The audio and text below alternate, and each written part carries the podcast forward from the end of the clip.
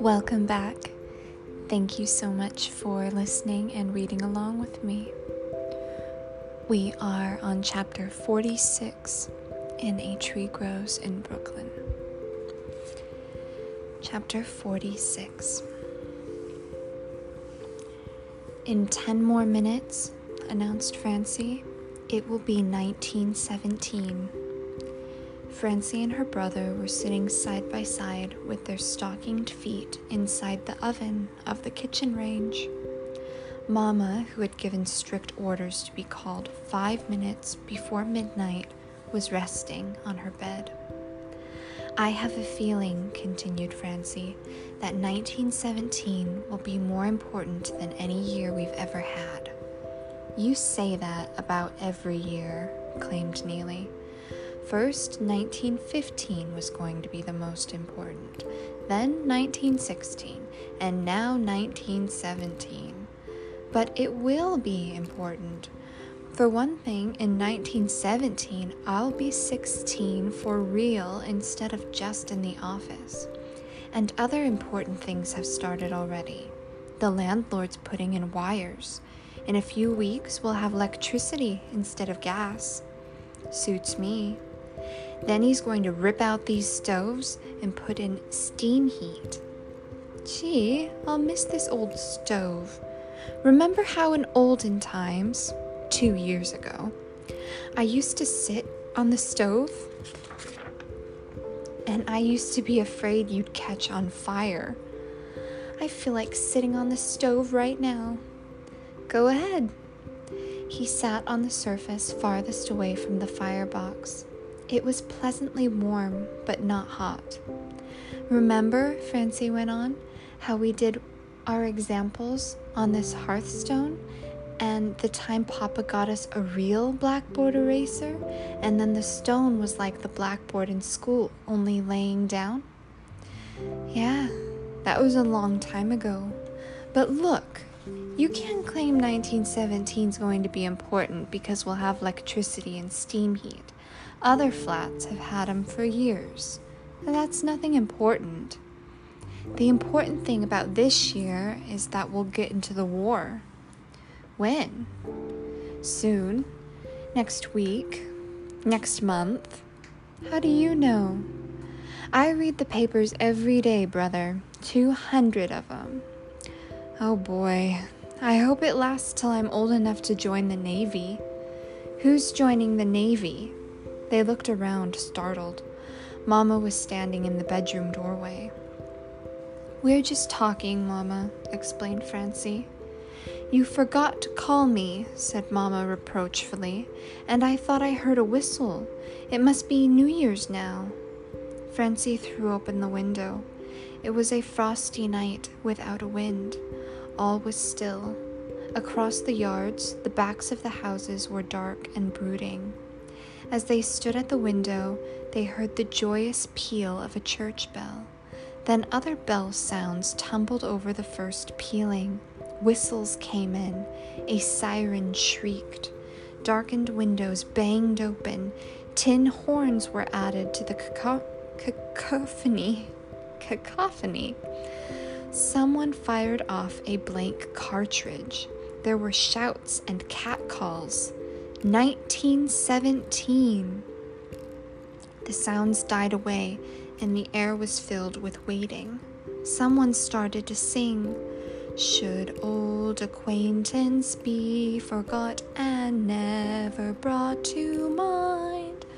The Nolans picked up the song. One by one, the neighbors joined in, and they all sang.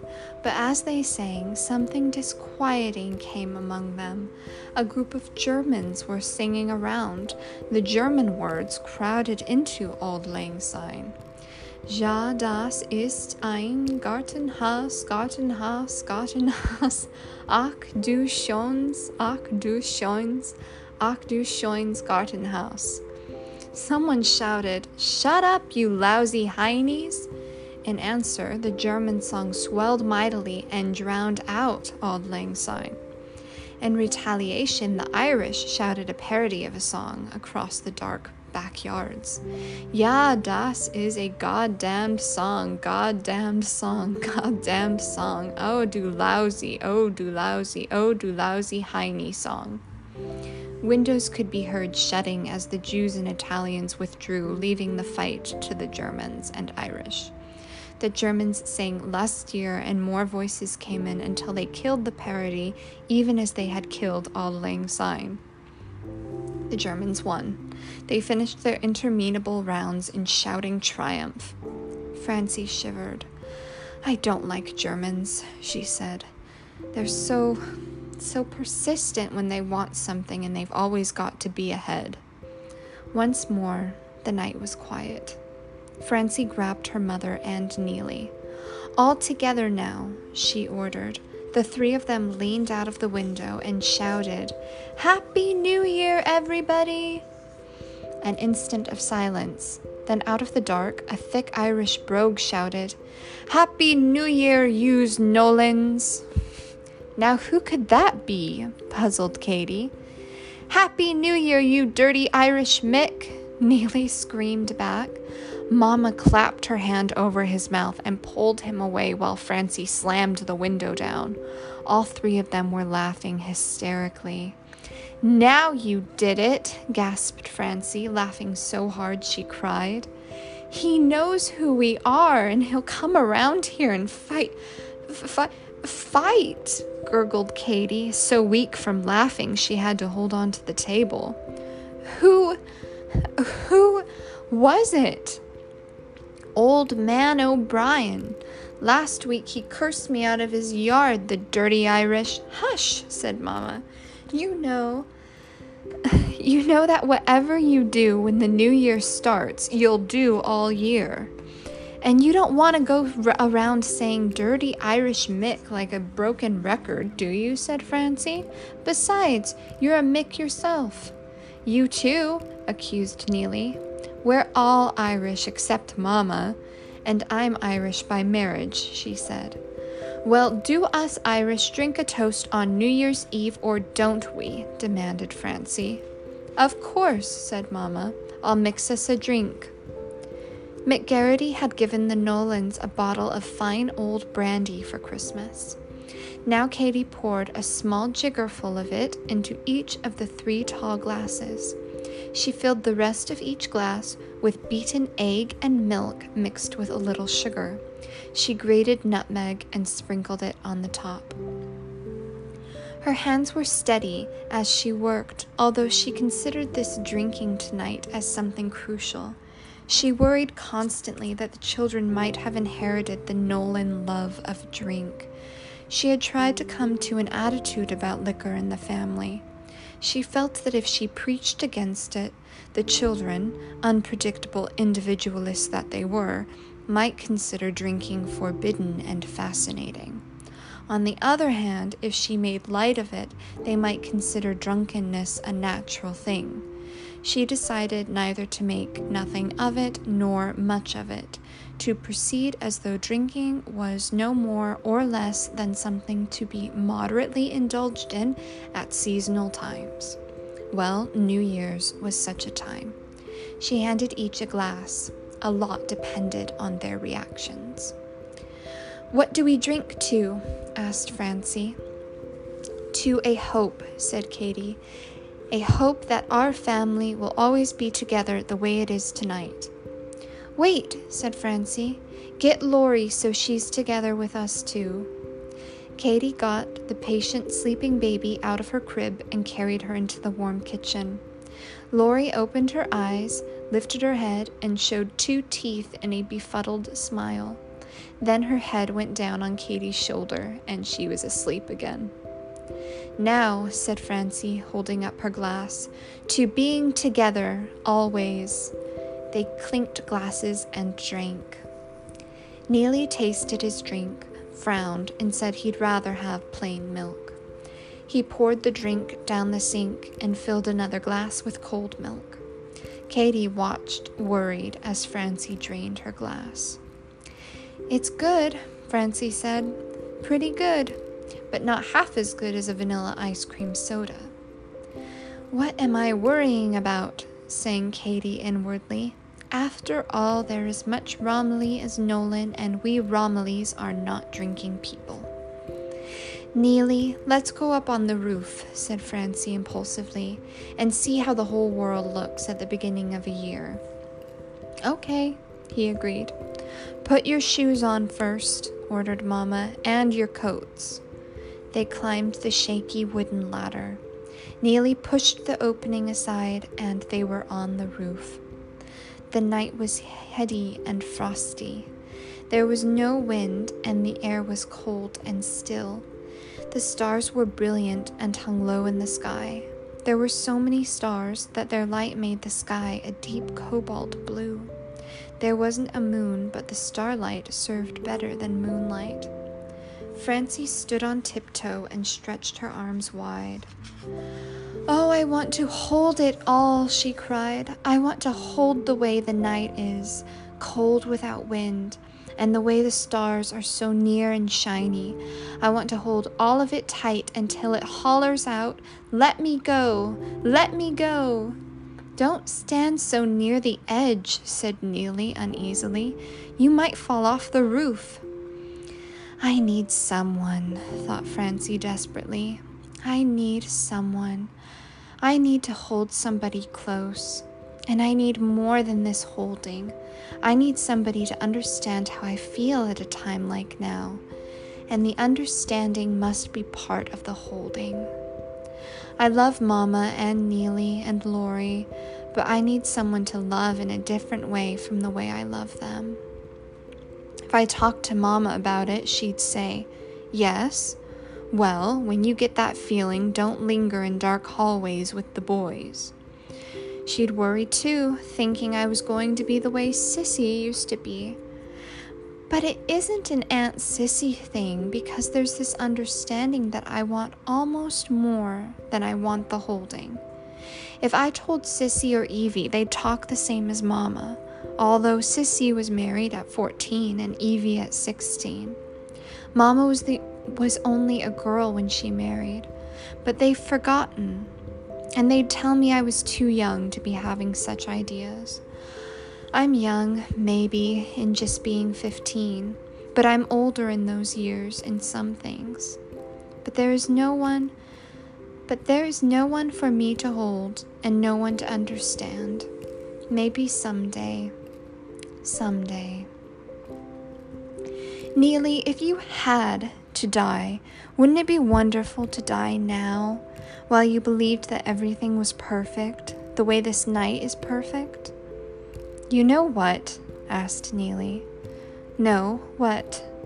You're drunk from that milk punch, that's what. She clenched her hands and advanced on him. Don't you say that! Don't you ever say that! He backed away, frightened at her fierceness. That. that. that's all right, he stammered. I was drunk myself once. She lost her anger and curiosity. Were you, Neely? Honest?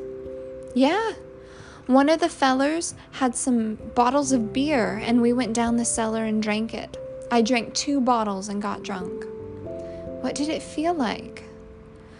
Well, first the whole world turned upside down. Then everything was like you know those cardboard toots you buy for a penny, and you look in the small end and turn the big end, and the pieces of colored paper keep falling around, and they never fall around the same way twice? Mostly, though, I was very dizzy. Afterwards, I vomited. Then I've been drunk too, admitted Francie. On beer? No. Last spring, in McCarren's Park, I saw a tulip for the first time in my life. How'd you know if it, it was a tulip if you'd never seen one? I'd seen pictures. Well, when I looked at it, the way it was growing and how the leaves were and how purely red the petals were, with yellow inside, the world turned upside down and everything went around like the colors in a kaleidoscope, like you said. I was so dizzy I had to sit on a park bench. Did you throw up, too? No, she answered.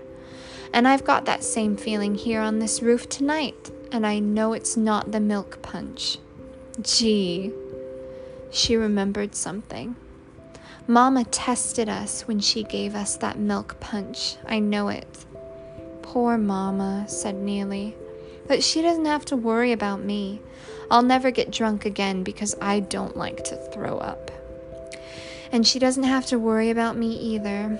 I don't need to drink to get drunk. I can get drunk on things like the tulip and this night. I guess it is a swell night, agreed Neely. It's so still and bright, almost holy. She waited. If Papa were here with her now. Neely sang. Silent night, holy night, all is calm, all is bright. He's just like Papa, she thought happily. She looked out over Brooklyn, the starlight half revealed, half concealed.